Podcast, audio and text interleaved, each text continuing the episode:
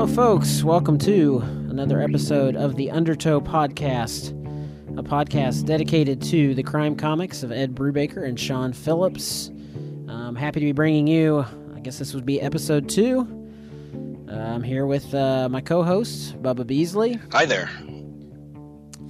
Hello, Bubba. And uh, yeah, lots happened. It's been a little over a month, I think, since we um, dropped our last episode, and we we appreciate everybody out there giving us some listens and giving us some mentions. Um, like to mention that uh, these episodes are available on iTunes. Um, they are also available on our website, which is undertow.podbean.com. So you can check them out there. You can stream, download from the site, or you can find them on iTunes. You can contact us if you'd like to uh, give us some feedback or uh, let us know you're out there at undertowpodcast at gmail.com.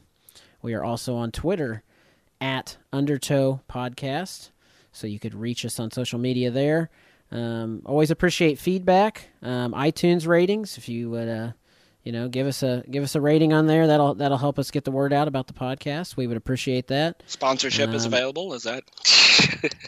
always available always available for anybody out there interested um, you know uh, we'll do our uh, we will give you a spoiler alert um, obviously all the books we're going to talk about will have spoilers um, so we definitely recommend reading the book prior to listening to the podcast um, and we are not affiliated with Ed Brubaker, Sean Phillips, or Image Comics. We're just big fans of their books, and um, so anyway, we're going to just kind of break down the books we're reading and and give you some analysis and uh, hopefully a little entertain you in the process. And we'll start things off here. Uh, Bubba's going to get us up to date. There's you know been a significant amount of Brubaker news um, in the last month, so uh, I'll hand things off to you, Bubba. Yes, sir. So um, the big thing uh, in terms of news has been the August solicitations and the Ed Brubaker email newsletter. Uh, you know, from the desk of Ed Brubaker. Uh, his second uh, newsletter came out just uh, this past week, as of as of uh, tonight that we're recording, and um, and there's been lots of information in, in both of the newsletters that he sent out so far. But uh, first, uh, Kill or Be Killed has been officially solicited for uh, August 3rd. Uh, it's a $4 comic book, but also an extra long comic at 40 pages. And um, the uh, Image Comics has recently uh, released a uh, magazine called Image Plus that they publish uh, every month that is either um, free with uh, the the four dollar issue of previews, which is this big. Um, if you if you don't go to your comic book shop that often, it's this big phone book sized uh, book of of previews of solicitations and advertisements for for upcoming upcoming books and merchandise from from publishers big and small, and um, and um, starting very recently, uh, just in the last couple months, Image has started uh, placing its own magazine, its own uh, publicity magazine, um, in with the uh, the four dollar issues uh, previews, or you can buy it separately for for a dollar ninety nine. And uh, their second issue of Image Plus had "Kill or Be Killed" on the cover, featured a um, short two page interview with the creators, Ed Brubaker, Sean Phillips, and and the colorist um, Elizabeth Breitweiser, Betty Brightwi- Breitweiser. And um, the day after that magazine came out, um, Brubaker sent out his his first newsletter issue that that had that same preview and had um, two more additional pages. We found out that that the um, that the preview, the six page preview, was not the traditional trailer that that long long uh, term fans may have seen for, for Criminal and Fatale and and the Fade Out. That this sort of cinematic trailer, this almost movie uh, uh, movie style trailer, it really was the first six pages of issue number one.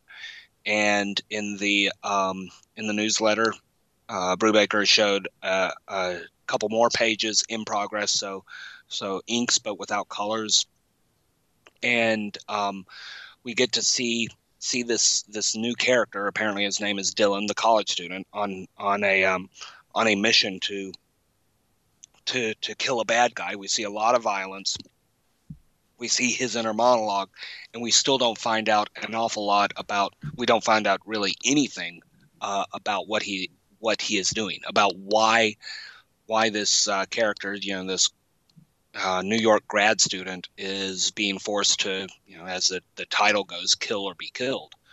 Um, the the other big news in the the August uh, solicitations was another uh, criminal trade paperback. Um, the two one shots that have come out over the last two years, um, the the Savage Sword uh, one shot last year and the Deadly Hands one shot are being collected um, on sale in September. Uh, it's uh, volume seven called Wrong Time, Wrong Place. And I was actually kind of surprised uh, to see these two collected. I was actually hoping that, you know, one of these days we'd see a, a, a third uh, one shot just to round out a, a, kind of trilogy. But the fact is, is that this this collection of just two extra long issues will be almost as long as as Last of the Innocent, almost as long as as uh, The Dead and the Dying, which was three issues, three long issues, Bad Night, which was four standard issues, and um, and, and, it has been advanced solicited, uh, advanced solicited uh, for September. Um, the along with with um, the rest of the image books, Scene of the Crime hardcover, all of the criminal trades, the Fatale trades, the Fade Out trades. We haven't seen the the uh, republication of Incognito, but it is, as best as I can tell, still still in the works uh, for it to be reprinted through Image. Uh, it originally came out through Marvel's Icon imprint, and then just this past week, Ed Brubaker sent out his um, his uh, second uh, newsletter, he did give an advanced look of the cover art for the uh, second issue of Kill or Be Killed, and gave uh, some previews, some before and after coloring work um, uh, uh, previews of Velvet number 15, which is on its way. It's going to be an extra long issue, and it's also going to to wrap up the first big arc uh, for for uh, Velvet. They're working on a new project that will be announced shortly, and then they'll come back to Velvet. Yeah, and we should uh, we we should encourage any listener that if you haven't signed up for um, Ed Brubaker's newsletter that Bubba's talking about, you really should do that. Um, very cool stuff. He just sends out a, you know, a, a relatively brief email, but you you know, there's only been two so far, but you get some some previews and then just some some thoughts about what he's working on or what's on his mind, and, and it's a good read. So um, definitely go to Ed's website, sign up for the email list, and and you'll be glad you did. Yep. And Gotham Central has recently been released in a in a massive hardcover omnibus. Um, that was the the other big uh, collection news. Um, from as best as I can tell, there isn't extra uh, a lot of extra bonus features. If you already have, you know, the hardcovers or the trade paperbacks that collect all 40 issues without skipping a beat, then I'm not sure that it would be be worth tracking down this, you know, this massive uh, um, 957 page, hundred dollar uh, collection. Um, but if you haven't read Gotham Central, and if you're a fan of uh, of you know Brubaker or the artwork by Michael Lark or Greg Rucka, um, if you're a fan of uh, of um, Christopher Nolan's world building for for Batman, especially The Dark Knight, there there's a uh, arc in Gotham Central that that seemed if it didn't seem to if it didn't inspire the uh, the Joker in The Dark Knight, it, it was serendipitous. You know, it really did um, set the stage for a truly terrifying Joker. So. And did Ed write that particular arc, or was that a Rucka arc? I think that was the two of them. Is that they tended to split um, writing duties in terms of of which which shift they were covering. That Rucka tended to cover, I think it was the day shift, with Montoya and uh, Allen, um, characters who had who, who, had stories that went past Gotham Central into oh what was the big event at that point. Wasn't Final Crisis Infinite Crisis? Infinite Crisis and 52 and yeah. then Final Crisis. And then uh, Brubaker wrote um, mostly for the night shift. And the first arc with Mister Freeze and and that arc soft targets with with the Joker were were such big events within the context of this of this pretty short series that that it involved both of them. So anyway, that's kind of the the, the news of the month uh, in the Brubaker world. Um, the one unfortunate piece of news that that we wanted to address on this episode was uh, the passing of Darwyn Cooke, who both Bubba and I are, are big fans of his work, and uh, specifically the Parker adaptations that he that he did over the last few years. Um, but yeah, Darwyn Cooke um, died on May fourteenth. Um, there was I had not even heard that he had been sick, but um, well, it, it it came out of nowhere. As best as I could tell, um, there were there were no really prior announcements, and uh, up until yeah Friday morning, uh, May thirteenth, there was an announcement on a on a blog that's closely related to to Darwyn Cooke, the Almost Darwyn Cooke's uh, blog, that um, and it's still up that Darwyn um, was receiving palliative care following a bout with aggressive cancer. Um, and it and it didn't go into further details. And that came out Friday morning, and it sounded like just looking at Twitter that even close friends, um, or at least or at least friends and acquaintances acquaintances weren't aware uh, that um, that that Darwyn was sick, that he he had been diagnosed with cancer, or at least that that it was that bad. And basically 24 hours later, it was announced that that that he had it was officially officially announced that he had passed away uh, that Saturday morning, yeah, May 14th. Um, that, that there was some rumblings on Twitter earlier, but uh, uh, officially confirmed around around lunchtime that Saturday.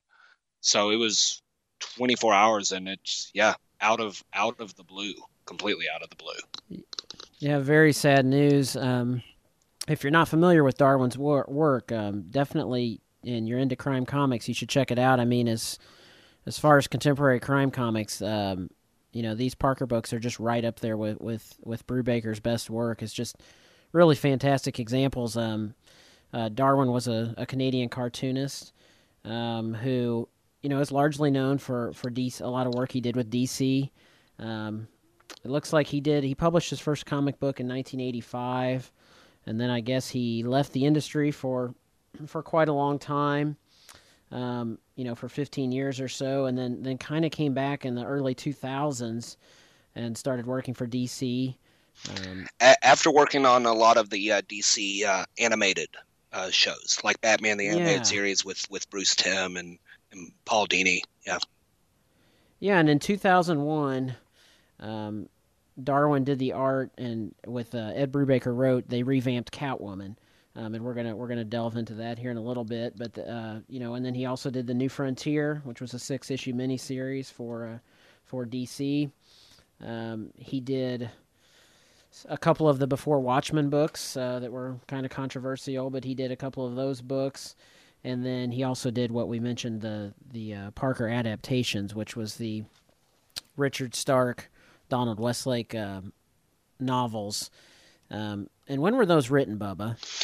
Um, the the original novels were written um, beginning in the 60s. The uh, adaptations came out in 2010, 2012, 20 or um 2009, 2010, 2012, and uh, 2013. Uh, more was on its way, and I and you know I I hadn't read everything that Darwyn Cooke produced um, when when when his illness and, and passing were, were announced, you know, back to back. But yeah, I had fallen in love with his Parker books, and I, I had come from.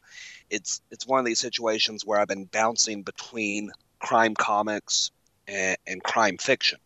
You know, Gotham Central led to to, to Brubaker and Phillips, uh, Criminal, and, and and they had had, had um, in their very first couple issues, they had advertisements for Hard Case Crime, which is this um, imprint of um, uh, of mostly paperback books, some very old uh, uh, crime novels, some very new stuff. They had they've published two new books from Stephen King. They've published a uh, half dozen of Michael Crichton's earliest books uh, that he that were originally published under under a pseudonym while he was still in med school.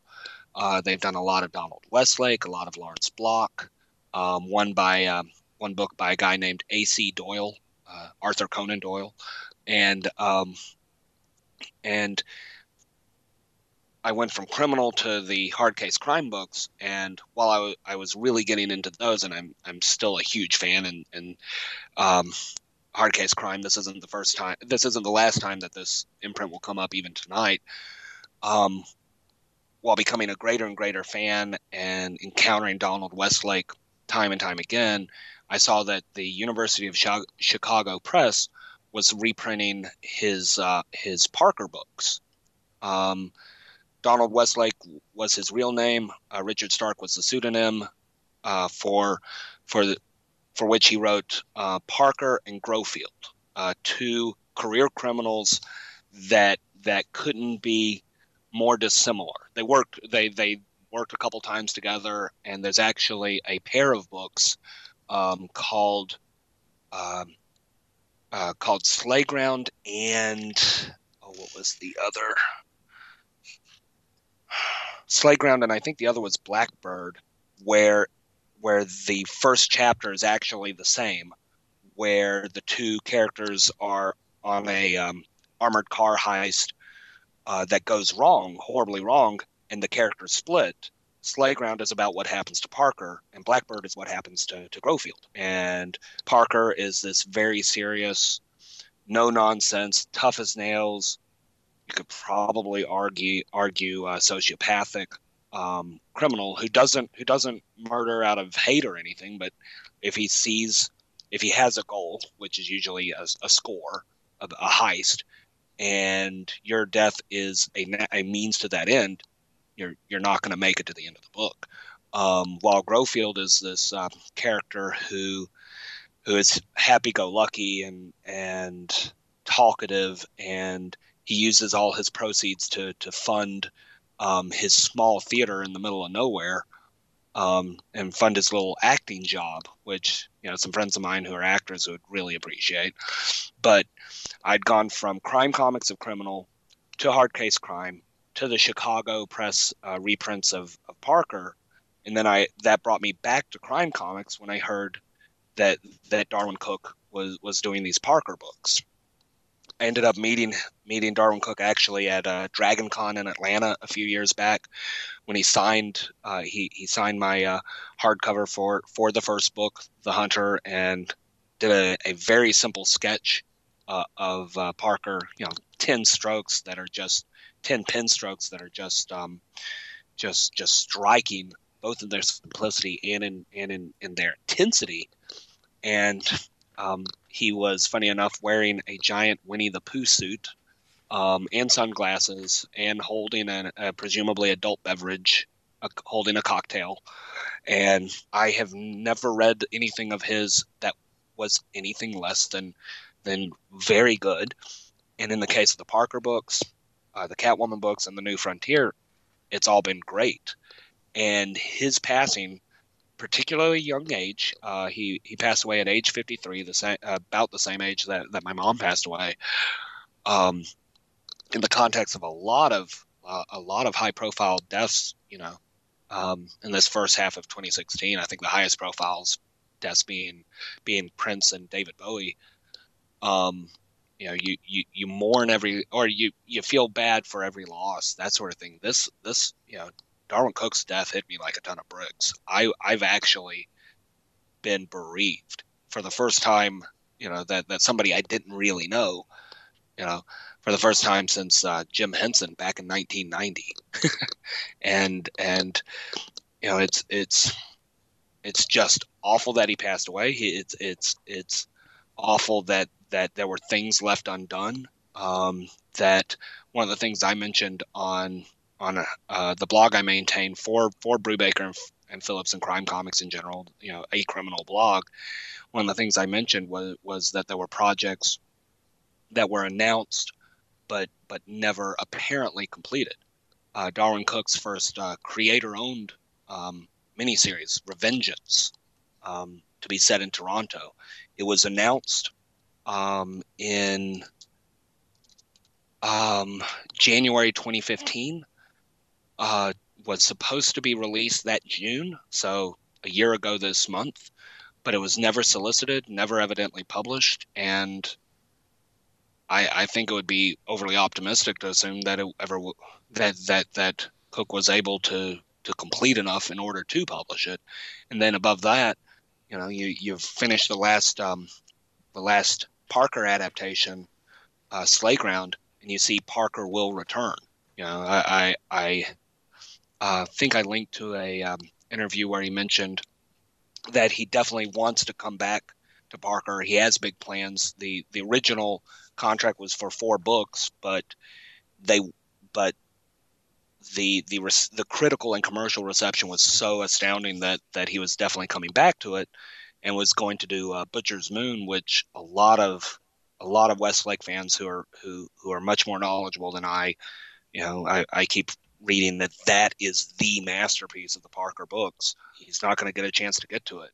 Yeah, his his art style is very distinctive if you're not familiar with it, and um, you know, and I, th- I think it'd be fair to say it had kind of a retro Silver Age vibe to it, but it was very detailed. You know, it lended itself well to crime and noir comics, and um, you know the details were just really stellar. Yep. Um, and, and, those those books are published by IDW, the Parker books, and and yeah, they they come highly recommended from from us two guys here at the podcast as just being really fine examples of crime comics. And you know, I also I think Darwyn did um, and I got to check out the first two issues of this, and it maybe the last thing he published was the the there was a Vertigo series called The Twilight Children, I believe is the title. Yep. And it was with the um, one of the Love and Rockets creators was writing it. I can't remember which brother it was, a Hernandez Gilbert brother. Hernandez, I believe. Gilbert. Gilbert. Okay, I couldn't remember if it was Gilbert or his brother, but anyway, the the first two issues were interesting, and um, the, that's a book on my list to finish. I've I've got the trade, and, and I will I will get to that. And that may be the last thing. Is that the last thing that he published? Um, I believe it it was the last interior art that he published. I think there might have been some DC um, cover art that has come out since then. Like I think okay. there was even um, there was even uh, cover art by Darwyn Cooke that came out the week after he passed. Retro Silver Age, it's cartooning, um, but it is it is not juvenile. Yeah, even when covering a subject like the New Frontier, you know, the Silver Age classic DC superheroes that that there's weight to it, but it's also very very there's a simplicity to it, and you could probably put put the the artists that that Ed Brubaker has really shined with on a on a on a continuum. On one end, you would have Darwyn Cooke in terms uh, of simplicity. On the other end, I would probably say put Steve Epting, Steve Epting in terms of of almost realism, and I think you'd have to put Sean Phillips in between. There was no uh, no Brubaker releases in this last month. Uh, like Bubba said, Velvet is is on the horizon, and another episode of Velvet. So I'm sure that we will talk about that maybe on the next the next episode. So um, with no current Brubaker release, um, we were going to go back and talk about some of this Darwyn Cooke material and and to celebrate his work. Yeah. Yeah, and I, so I was going to start things off here and talk about um, the Catwoman reboot that that Darwyn did um, with Ed Brubaker. Um, like I said, that came out in 2001. Um, there's a there's a trade that collects some of those issues, and the the first the first thing they did was this arc centered around this uh, detective named Slam Bradley, which actually appeared in Detective Comics um, before they segued into an actual Catwoman book where Darwyn did the the first four issues, I believe. Um, so anyway, this first arc, this first arc in Detective Comics, they Ed kind of took a similar approach as as he did in Gotham Central, as far as um, using, you know, this kind of side character as the main character, and these the the superheroes that we're used to seeing as the central characters are are more playing these bit parts that you just see occasionally. Um, so the the Slam Bradley arc is from the perspective of this detective, um, and it's it's really interesting stuff. It's a it's a good combination. It's definitely um, lots of uh, noir imagery that we're used to seeing with with Ed, and you see some similarities to his later creator-owned books. You know, when I was reading this, there's a scene towards the end. Um, anyway, just to set up the plot, Slam is Catwoman has recently been declared dead, and Slam is hired. Um, some people are questioning whether she's actually dead or not, and so he is hired, I believe, by the mayor to investigate whether she's actually still alive. So he's diving into Selina Kyle and, and Catwoman and starting to put two and two together on, on what the, the situation is there. And um, there's a scene towards the end that that's pretty interesting. It's where Slam is is getting beaten up by cops and, and he's picturing Selina's eyes. You know, she's had a large impact on him after meeting her. And it, it reminded me a lot of Fatale, actually. Uh, you know, he was he was basically accepting his fate, but he was he was fine with it because of his experiences and with uh, with meeting Selina. And Darwyn's way of draw, drawing this, you know, there's this kind of close up on on Selina's eyes over the whole scene, and and it's kind of this combination of sad but sexy at the same time, and it reminded me like Josephine and Fatale. It's kind of the same vibe, and he says that I hold on to her face like a drunk in a fever dream, and so that that was an interesting scene, and there's just the you know you see those those normal noir conventions that we're so used to in Brubaker books, as far as private investigators, cops, newspaper men, you know, the lots of the characters are smoking, femme fatales. That stuff runs strongly through through this particular Catwoman arc, and there's there's also as far as the layout of the actual pages, there's um, lots of those three tier grids that become you know the the norm on the criminal books. You know, you see I see some of those, and there's lots of narration and you know internal monologue like Criminal has. It feels like an older book than it is. Yeah, it really does. It really does. So he's kind of mining those same things that you would see later on in Criminal, and it's just the Cooke's artwork just matches that that noir tone of the book perfectly. Um, like we were talking about earlier, you know, lots of shadows, a bit cartoony, um, but with a keen eye on details. The the signs, the hairstyles, the cars are you know very accurate and very detailed, which and in the Parker books, you know, those really shine as far as representing the the era that the book is set in. Um, and the other interesting thing in the Catwoman arc that I was taking note of is uh, it's a strong there's a strong feminist message in the book. Um, and this is more after the Slam Bradley arc, which is when the book was actually, I guess, rebooted. So it was like the first four issues of the actual Catwoman book. Um, and for the most part, the male characters just look really bad. Um, you have, you know, just these misogynistic, uh, you know, pretty rudimentary men um, doing bad things, and and Selina's frustrated with it. Um, and the plot, the plot centers around um, these prostitutes that are being murdered, and you know, Ed even it's kind of interesting. Even Batman kind of gets lumped in with these misogynistic men and kind of gets thrown under the bus. There's a line in there where um, Selina says, "While he may care, these women aren't that high on his list either." Um, so there's you know there's some strong statements about you know class and social status, and that these prostitutes' deaths don't matter to the to the police and to the general public. You know, you got the cops kind of cracking jokes about um, these dead prostitutes and you know the the there's mobsters, there's sleazy used car salesman that's cheating on his wife, and um, so anyway, it's there's a strong you know feminist undertones uh, throughout the whole throughout that that that arc, which is kind of interesting. And then the the ending the ending of the book goes off the rails a little bit for me. It was it's a strong it's a strong arc and and it's very realistic until the ending. It it shifts into this kind of bizarre superhero ending where the the villain turns into this kind of crazy shape shifting blob. A kind of a clay so, face, yeah. Yeah, kind of a clay face. So anyway, the I was I, it's a real like I said, it's definitely worth checking out. The artwork's fantastic, and the the the Slam Bradley arc I liked. I probably liked better than the first four issues of Catwoman, which I did enjoy, with the exception of the ending. Like I said, it kind of turned into this. Um, kind of turned into this kind of goofy superhero villain. And I wonder, I wonder with that with that ending if if so this this unnamed uh, killer, um, you know, it's clear that he's not in control of himself. That he that he is psychotic, but because we don't get any insight to him until the very end, I think that may be why it comes out of nowhere. Um, yeah, it's the the title of the arc is is anodyne. You know, something to to well, the best definition online is that it's it, it's something to basically dull the pain or to, to, to kill the pain, to, to kind of soothe and, and calm a person down.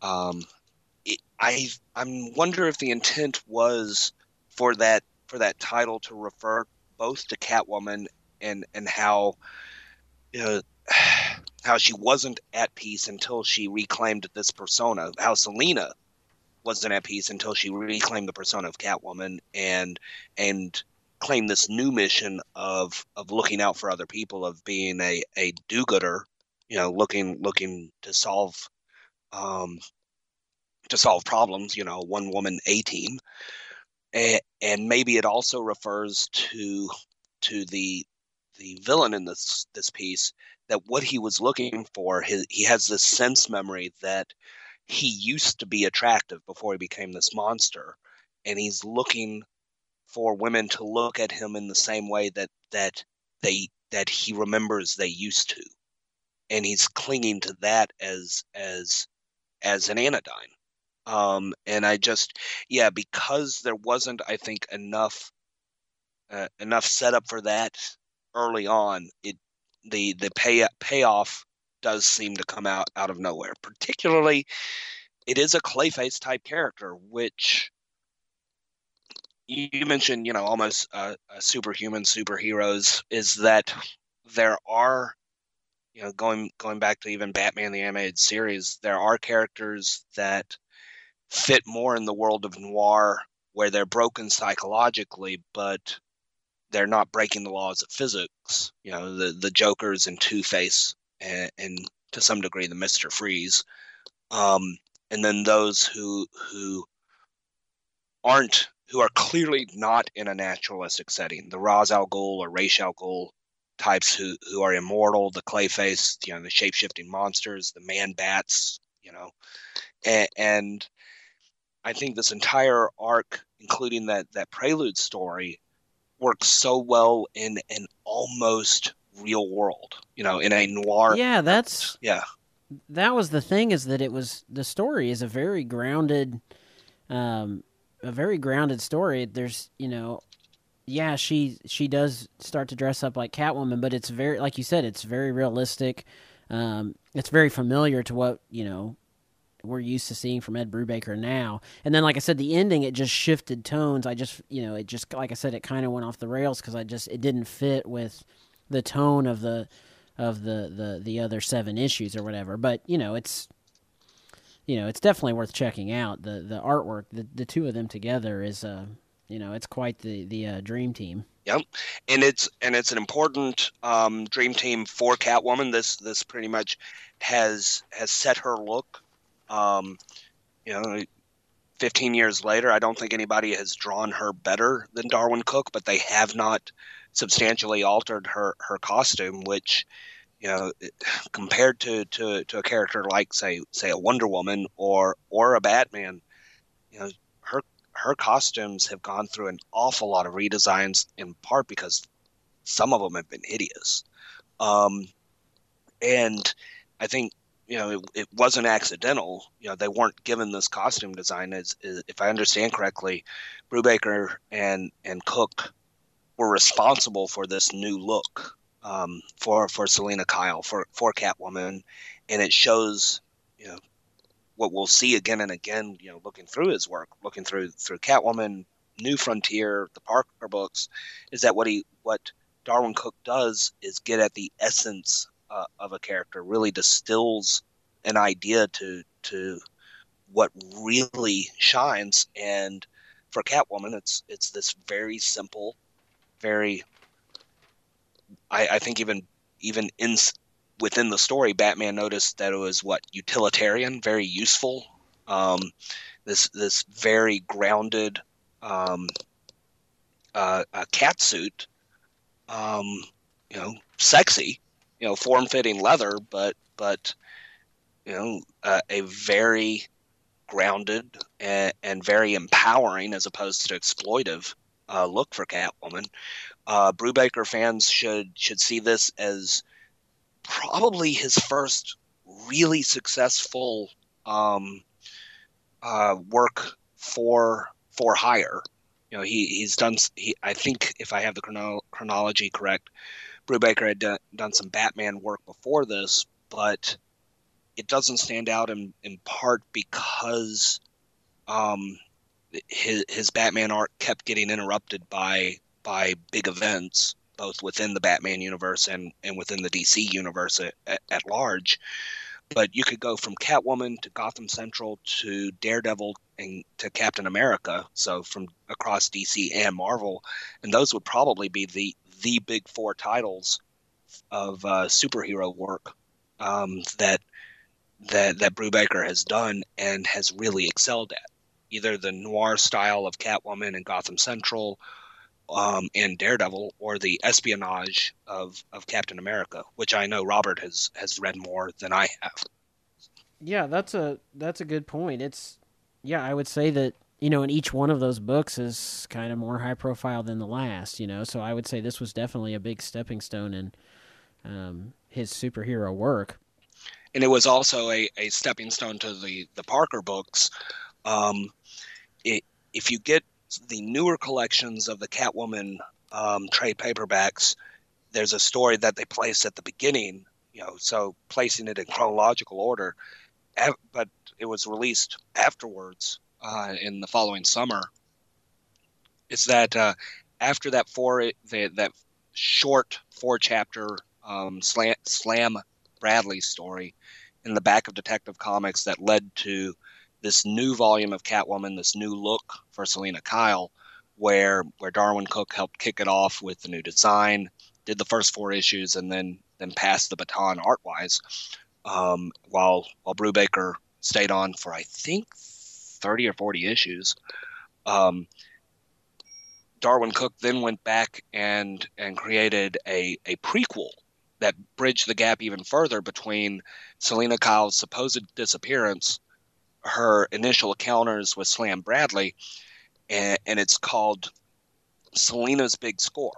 And it's collected in, in that new volume of Catwoman Volume 1, Trail of the Catwoman. It's also collected in a uh, trade paperback called uh, Batman Ego and Other Tales, T A I L S, so pun there. And it's a full blown heist, heist story. I think other than flashbacks, you don't see um, any superhero costumes. And it's uh, Selina Kyle coming back to Gotham because she's out of money, putting together a um, a crew uh, for this um, train robbery um, across you know the the U.S. Canadian border, uh, robbing a train of, of drug money that the uh, that the mob is sending in its in exchange for narcotics, and um, it's it's pure noir.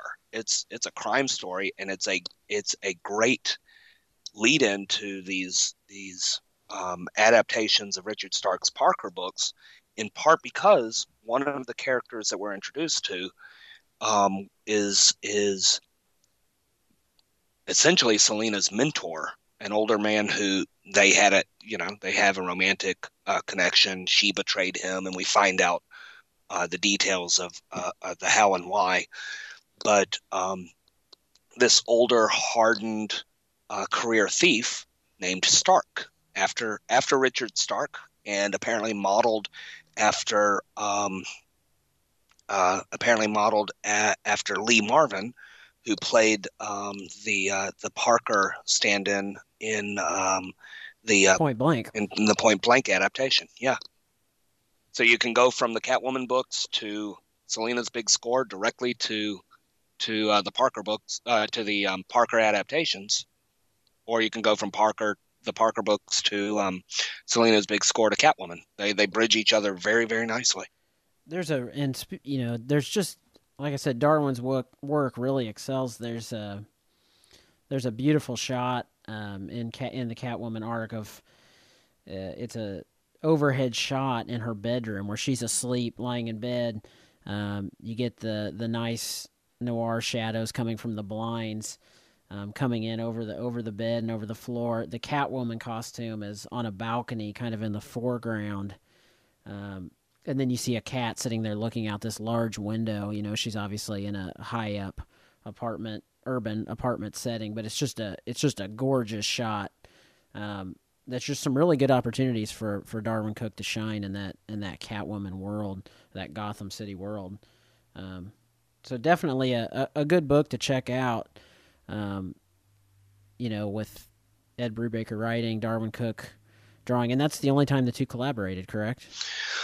Um, I believe so, but they they uh, I believe it's the only time they worked together. But I do know that um, in an oversized edition of the uh, first two Parker books collected together, called the Martini edition, um, Darwyn did some artwork uh, of him uh, in the back of himself and some close uh, collaborators, and he included a, a he included um, Brubaker in the four or five you know, uh, guys in fedoras and ties. And he actually, if you look at the back of of the Hunter, uh, Brubaker is included in the uh, in the dedications. Yeah, well, as far as modern crime comics go, um, you're not going to get any better than um, the Parker adaptations and and and the Brubaker books. So, so yeah, Bubba, tell us. You know, we've already talked. To, we've already touched on the Parker books a lot, but um, for those listeners that may not have checked those out, you know, you want to expand upon uh, um, Darwyn's adaptations of the of the Parker books a little bit more? Oh, happily, happily. Um, so, so this these adaptations there were originally planned to be four, and there ended up being uh, four ultimately.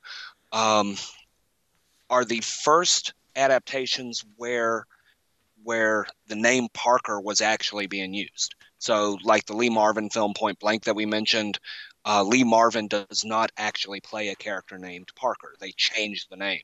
Uh, same with uh, Mel Gibson um, in another adaptation of the same of the same first book, The Hunter.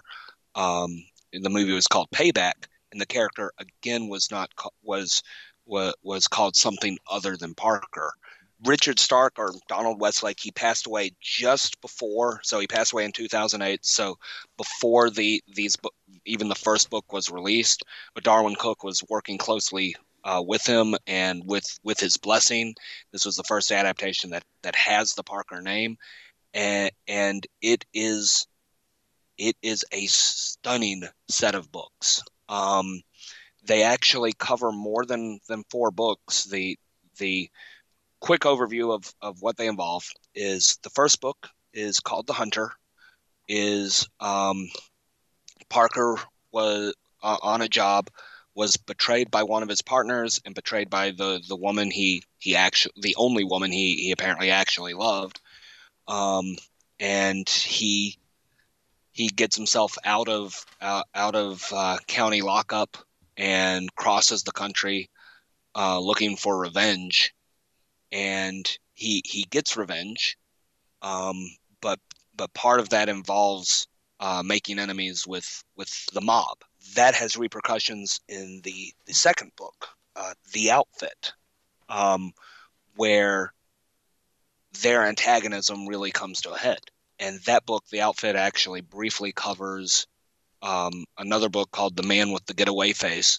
That now that everybody knows what Parker looks like, especially now that the mob knows what he looks like, he he has to um, undergo plastic surgery to, to change his identity, change his face.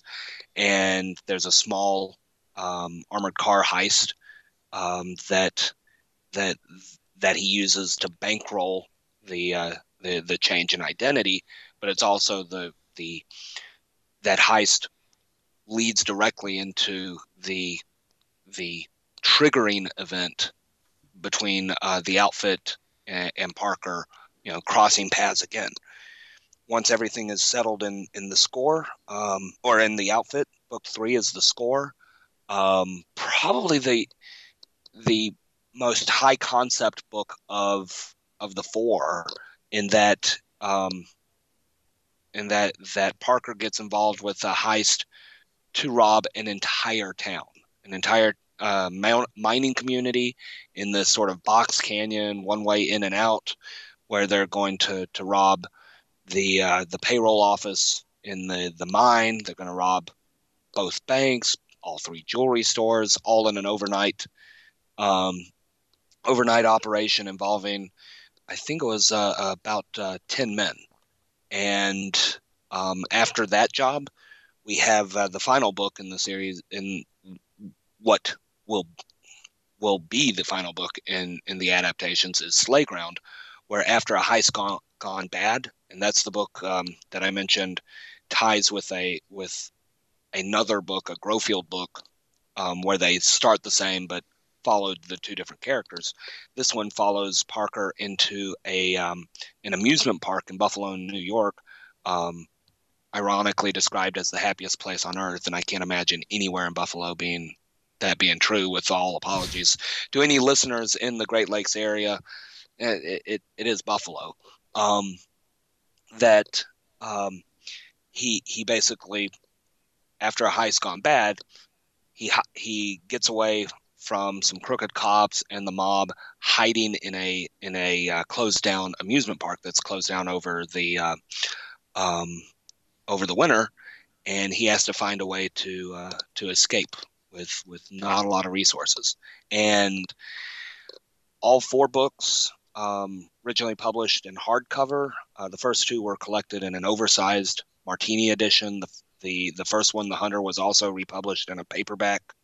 Um, when a um, when a a movie called Parker, uh, Jason Statham, want to say Jason Statham and Jennifer Lopez movie, that apparently wasn't very faithful to whichever book that it was a, uh, adapting. When it came out, IDW published a uh, a smaller uh, trade paperback of the uh, of the Hunter, and but these hardcovers, you know, they they have um, uh, dust jackets over them. If you remove the dust jackets, it looks like the books came from the era era in which they were originally written. You know, um, mid to to late '60s.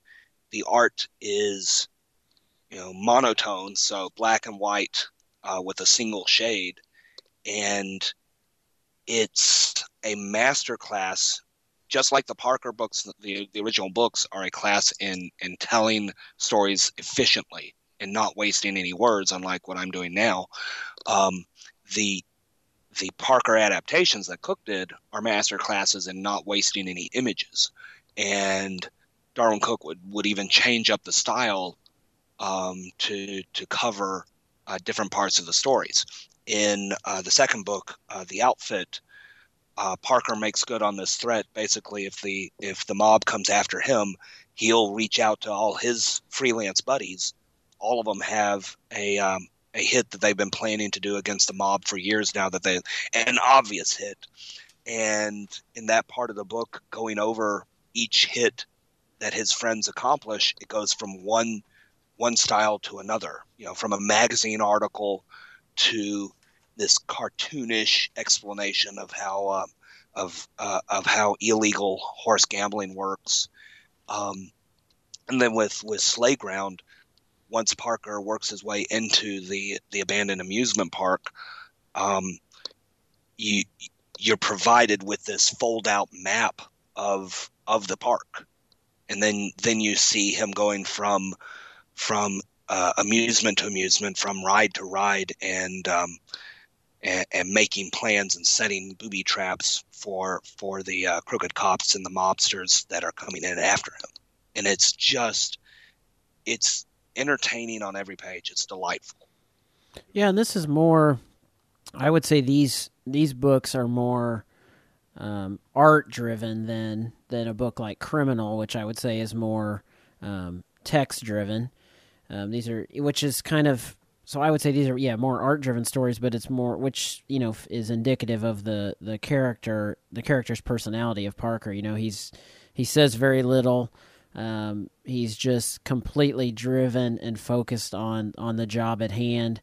Um, he doesn't have time for you know you see it time and time. He doesn't have time for women. He doesn't have time for you know himself. It's just it's all about the the job at hand. And so I think the the the tone of the book fits with fits with his character because there's a lot of there's a lot of passages seg- sections of the book where there's just very little um, dialogue. You know, it's it's very art driven. There's these extended passages of just art, um, and it and you know he's Darwyn Cooke was such a talented artist that it that it works it works really well um, to reflect on on Parker's personality.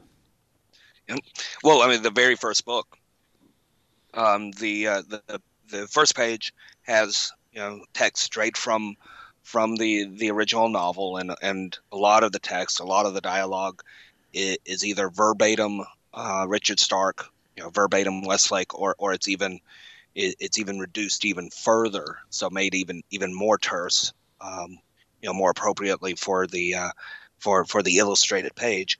But the very first page, you know, has when a fresh faced Chevy, uh, when a fresh fresh faced guy in a Chevy offered him a lift, Parker told him to go to hell, and, and we see Parker walk across uh, the bridge into to New York, and it's literally two, three, four, five, six, seven, eight, 9, 10, 11, 12, 13. It's it's 13 pages before we see any more dialogue.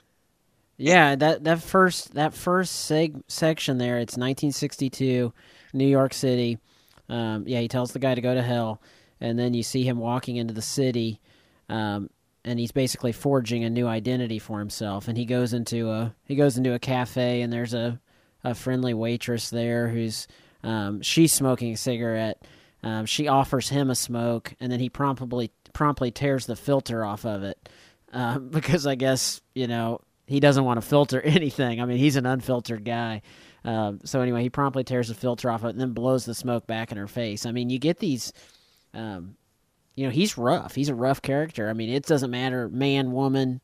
Um, if you're in the way of his job, you know, watch out. Yeah. You know, basically, you know, and he even there's a there's a couple scenes there's a couple scenes or he's here's he's talking to this other character, Handy, and uh, just to give you an idea of his his personality, and so he's talking to this other criminal, Handy, and um, they're discussing where this this third character is, and so Handy says, "I wonder where Skim is." Parker says, "Doesn't matter. Look at that bitch. Either way, she's gonna bump him."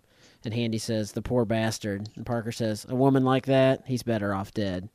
You know, so there's that kind of there's like you said, terse. Terse wouldn't even have it. I mean, it's just as as direct and unfiltered a guy as you can as you can imagine, you know. And he uh, he goes into a bar.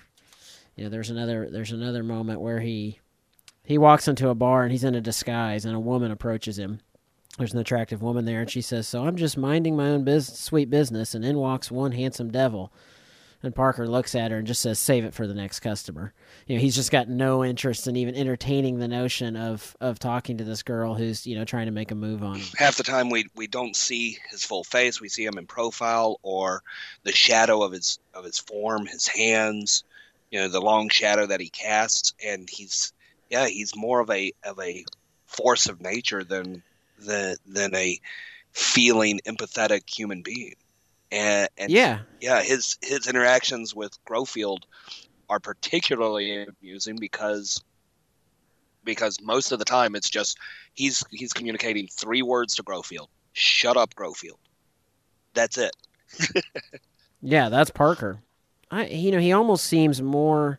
He's even more, I think, an unsympathetic character than than a lot of Brubaker's protagonists, which um, usually you know usually are more complex individuals. I mean, there's really Parker's not really a complex guy. It's just you know this is the mission and this is who I need to get revenge on, and everything else be damned. Like that's what I'm gonna do.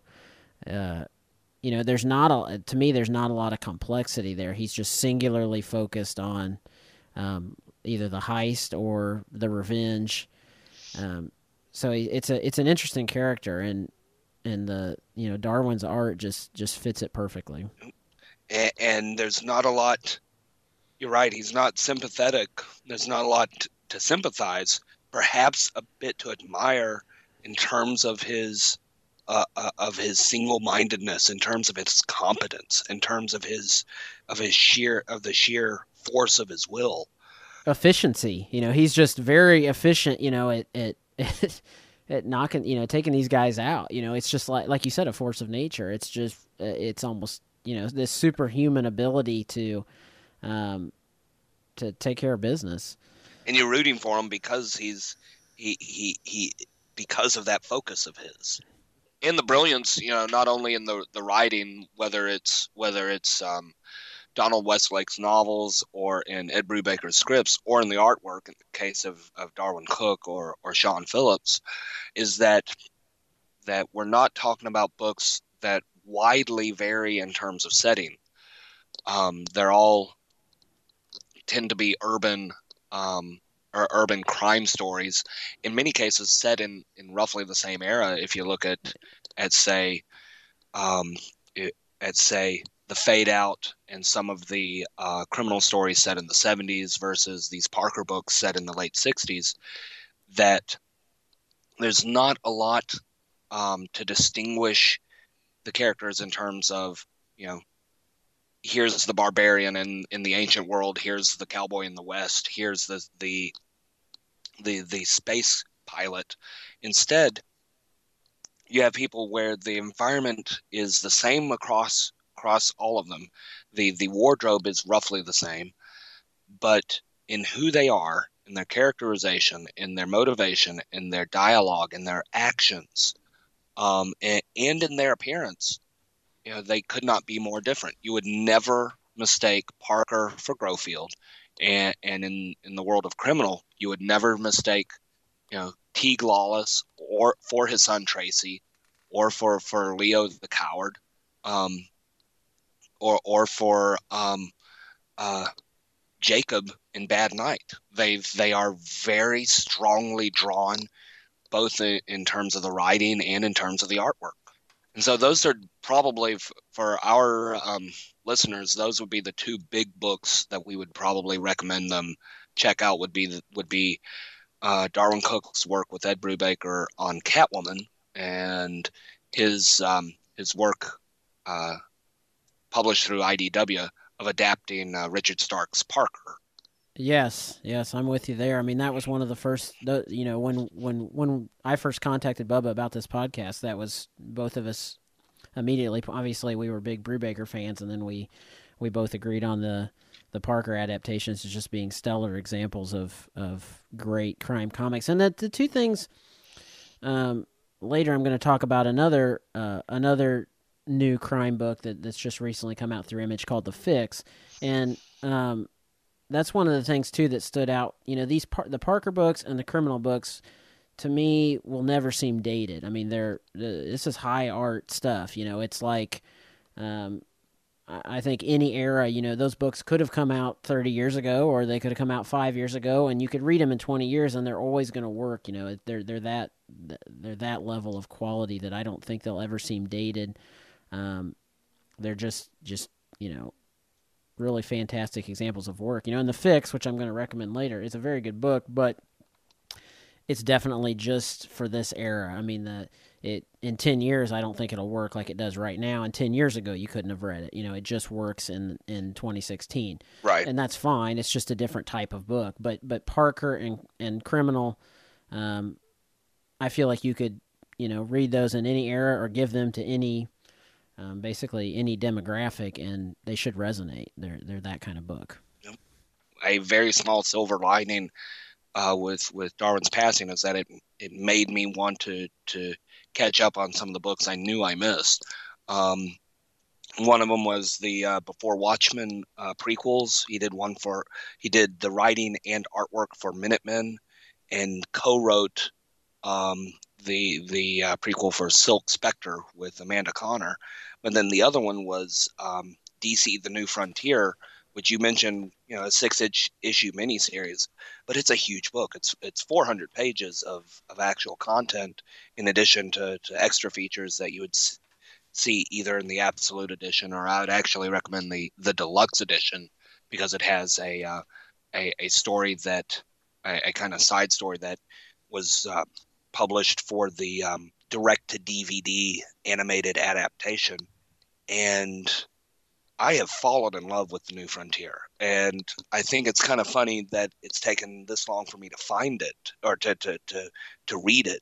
Recently, that DC has released uh, or re-released the New Frontier in a hardcover um, deluxe edition, and I read it pretty quick. Well, not pretty quickly. I, I poured over it, and it's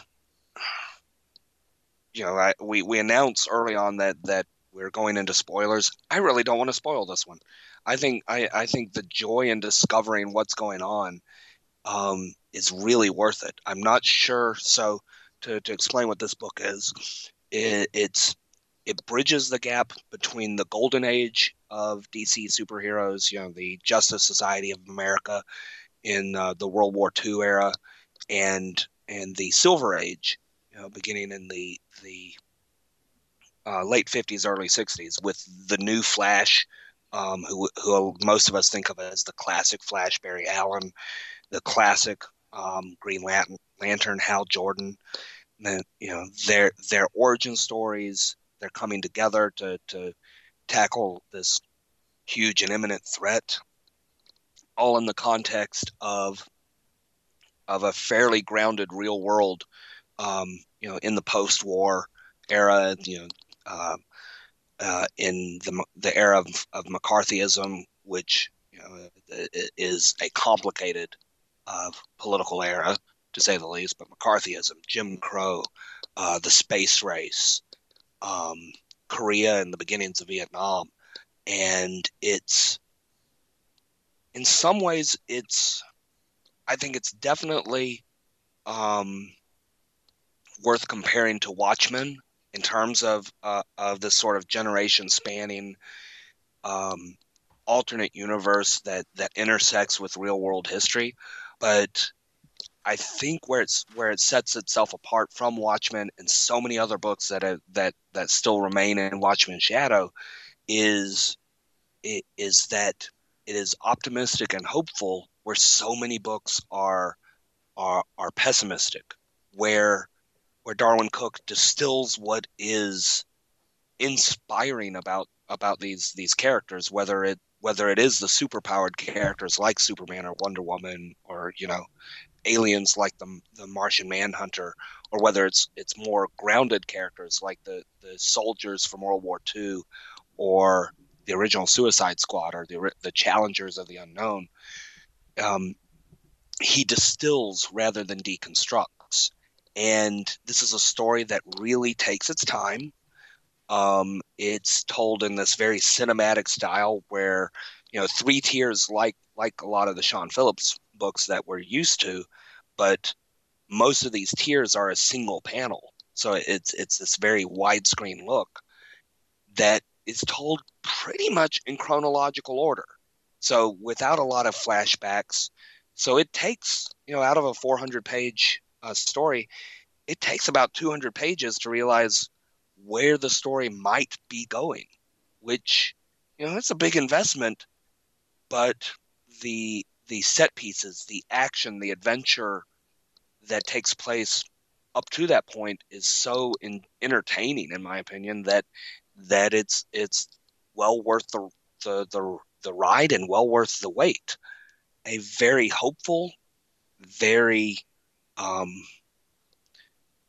charming story. It's not naive. It does tackle some some tough subjects from the era, but it's it's a thrilling little story. And, and I think the the most I guess acclaim you could give to a story, whether it's you know a movie like Star Wars or these Parker adaptations or or this, it's uh, the New Frontier, is that when it was over, is that I wanted to to continue to inhabit this particular world. I wanted to see what happens in this in, in this superpowered universe, and I'm not sure I've I've felt that way since since the Batman the animated series cartoons in terms of a of a more traditional superhero work, and that's that's impressive. Yeah, what an ambitious project that yep. that whole thing must have been to undertake. And Darwyn both wrote and uh, did the artwork, correct? Yes, Yes, he did. It's, this was his his baby. You know, on the, I guess I'll I'll use that to segue uh, into the book I was talking about earlier, uh, which is you know definitely a, a book, different book in tone to uh, the New Frontier, which is this new crime book that Image is publishing, um, called The Fix. Uh, we're th- I think three issues in at Yep. this point. It's a it's a crime book by uh, Nick Spencer and Steve Lieber. Um, which were uh, Nick Spencer is uh, you know also writes Morning Glories. That's kind of a, a high profile image book that, that he's the creator of, and this is I guess the team from um, the Superior Foes of Spider Man, the Marvel book also. And uh, it's a it's a funny read. It's like I said, it's really not like criminal at all, other than um, it's dealing with the criminal characters. But it's a very irreverent take and you know it's literally laugh out loud funny at times um, it's just no holds barred i mean there's a if you're familiar with morning glories there's which i've been reading you know for several years now. There's one you know, morning glories takes place in a in a in a school a prep school. Um, so there's all these different high schoolers that are the main characters. And there's one there's kind of one smart ass character in morning glories that that has some good one liners but then the bulk of the book is serious and, and the other characters kind of dismiss him. Well anyway if you take that guy and make a whole book um, that's kind of what you're getting with the fix. I mean uh, spencer is really running with with the one liners it's just completely unhinged um, and it's it's funny. I mean it's it's really funny. The first line of the book of number one is i'm not going to lie to you being a criminal these days it's shit. And uh, and so then anyway the, the the plot carries on and it's you know you find out that it's you know these criminals are actually cops. Um, and it's a it's a very good read. I mean and like i said i don't know how it's a book that will seem dated. Um, you know it only works right now. You know they mention instagram and they talk about you know there's all these pop culture references that are that are really funny and really well done. You know it probably won't age real well i wouldn't think in in 10 years or so. So I don't necessarily look for this book to, to, to go on forever. Um, but it's worth checking out. Um, you know, it's just it doesn't take itself too seriously, um, and it's you know there's some voiceover monologue that, that kind of puts you in mind of Goodfellas at times that I thought, and uh, it's a pretty funny read. I mean, there's very few comics where you or where that I read where I actually laugh out loud, but this had some lines that that that you know it was like you know you're watching Anchorman or something. There's just some there's these lines that come out of left field that are just laugh out loud funny. Yeah, there were a few times I, I laughed enough that I had to, to go over the scene with my wife as as much as she did not want to hear it. So yeah, yeah. I've got to share like this said- with you, honey. Yeah, like I said, it's just he, he you know, it's no holds barred basically. Um and so I don't really know where it's headed. You know, I don't know how long he'll maintain this uh the the humor element. But like I said, it seems like it's turned a little bit of a corner. The third issue was a um, a little more serious and uh, you know maybe a little bit more political. So anyway, that's a book to check out. You know, if, if you're a crime comics fan, and totally different tone than than Brubaker books or or the Darwyn Cooke books we've been talking about, but but a definitely an enjoyable read. Um, Nick Spencer, Steve Lieber. That's called the Fix. Uh, Bubba, what was your recommendation for? for Mine is the nice guys. So moving a little bit away from from uh, comic books to actually um, publishing and movies. The the nice guys uh, re- came out a few weeks ago um, to very strong reviews and, and and exceeded expectations in terms of box office. So it's not you know it's not going to do the sort of money that a Marvel movie will do, but it's um, it is Russell Crowe, Ryan Gosling. Um, written and directed by Shane Black, who, you know, straight out of the gate, um, became well known uh, for writing the script to to um, Lethal Weapon, the original Lethal Weapon, and has since written and directed Kiss Kiss Bang Bang and um, Iron Man three, which which showed up in a lot of the trailers from the director of Iron Man three, which which seemed like an odd odd thing to say just in terms of of who maybe this this movie was trying to appeal to, but um, the movie uh, was uh, adapted into a novelization by Charles Ardai, who I mentioned earlier, the the editor at Hard Case Crime. It was um, uh, published as a um, mass market trade paper or mass market paperback under the the Hard Case Crime uh, imprint, and that came out just a couple weeks before the movie. So I, I basically I I read the book, then saw the movie, and enjoyed both thoroughly. Um, it's it is a buddy cop or not a cop movie, but a buddy movie, um, a detective story. Uh, set in the late 70s. I, they do give a specific date, but from what I what I've read, there are enough slight anachronisms that just know that it's vaguely the late 70s.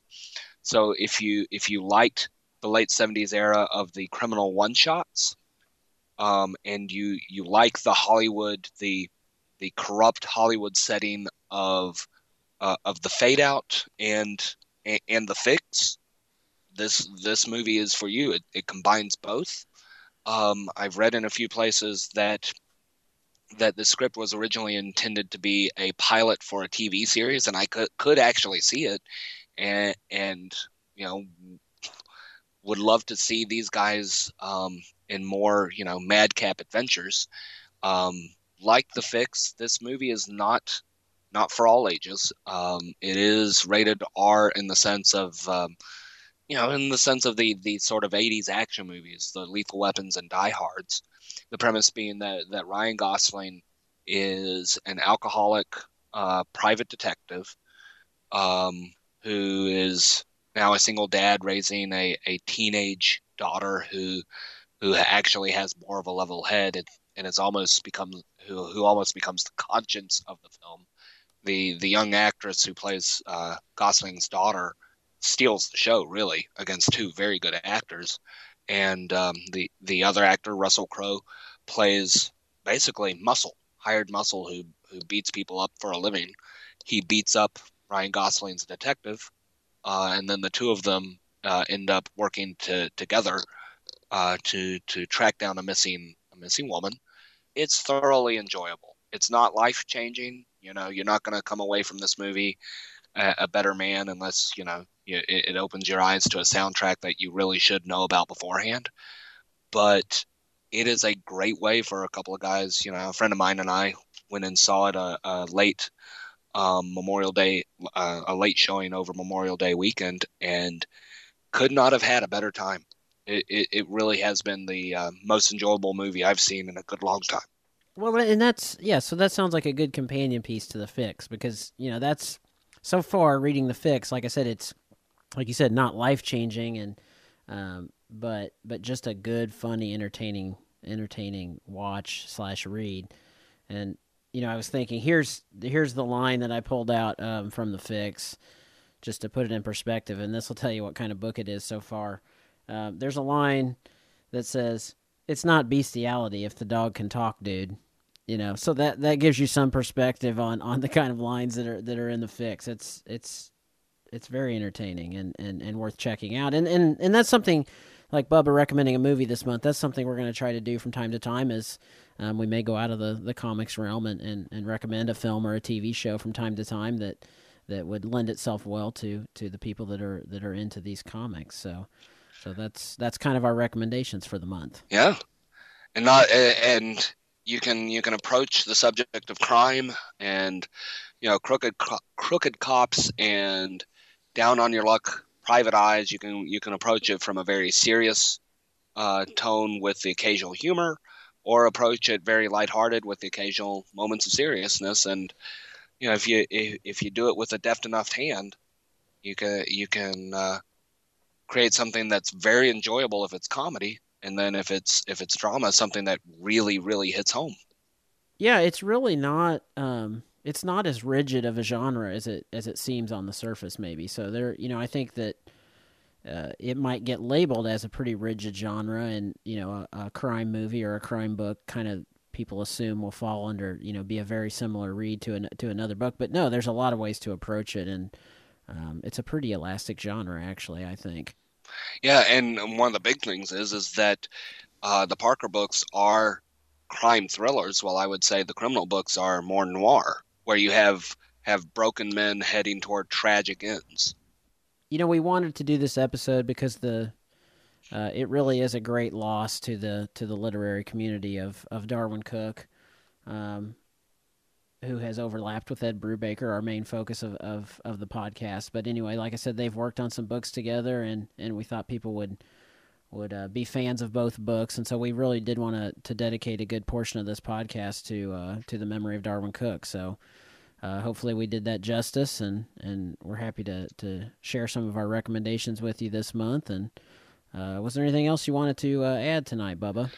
Uh, no, just uh, that that if we've brought up a title that that interests you, um, go and support your your creator-owned uh, comics. Go and support your creators. Um, one of the things Brubaker mentioned on Twitter uh, when it was announced that that Darwyn Cooke was sick, one of the best things that you can do to to support a creator or to support his family is, is to buy their books is is to to buy you know buy it in the biggest version you can you know the the deluxe hardcovers if you can but also just patronize the the writers the artists that are producing good work. And you know if you, if you like crime crime fiction whether it's pure prose or or comics I don't think you can't can go wrong with characters like like Richard Starks Parker, and I really don't think you can go wrong with with the world building that um, that Brubaker has been doing, either with, with with Sean Phillips or with Steve Epting. And yeah, we hope we'll you know we should be back hopefully by uh, the on the next month. You know we'll dive into some some Velvet. I think we'll have a new Velvet by then, um, and we'll be uh, approaching the launch of Kill or Be Killed, which continues to grow closer. We're very excited to read that book. And um, like I said, we do encourage you to uh, help us spread the word about the podcast. Um, this is the uh, the Undertow podcast, is what we're calling it. Um, we're available on iTunes. We're available on the web at undertow.podbean.com. Um, send us an email undertowpodcast at gmail.com, or you can find us on Twitter at undertowpodcast. Uh, my name is Robert Watson. My more qualified co host is Bubba Beasley. And uh, we're happy to bring this to you. And um, like I said, help us spread the word. Um, give us a give us a recommendation or a rating on iTunes, and um, let us know uh, what you like about the podcast. And um, we will be see you in a in a month or so, and we'll talk some more crime comics. So I think we will sign off for, for this evening and we'll see you on down the road. Satellites gone up to the skies. Things like that drive me out of my mind. I watched it for a little while. I like to watch things on TV.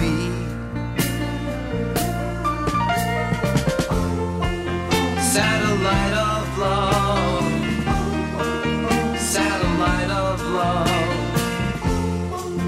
satellite of love, satellite of. Satellites gone way up to Mars.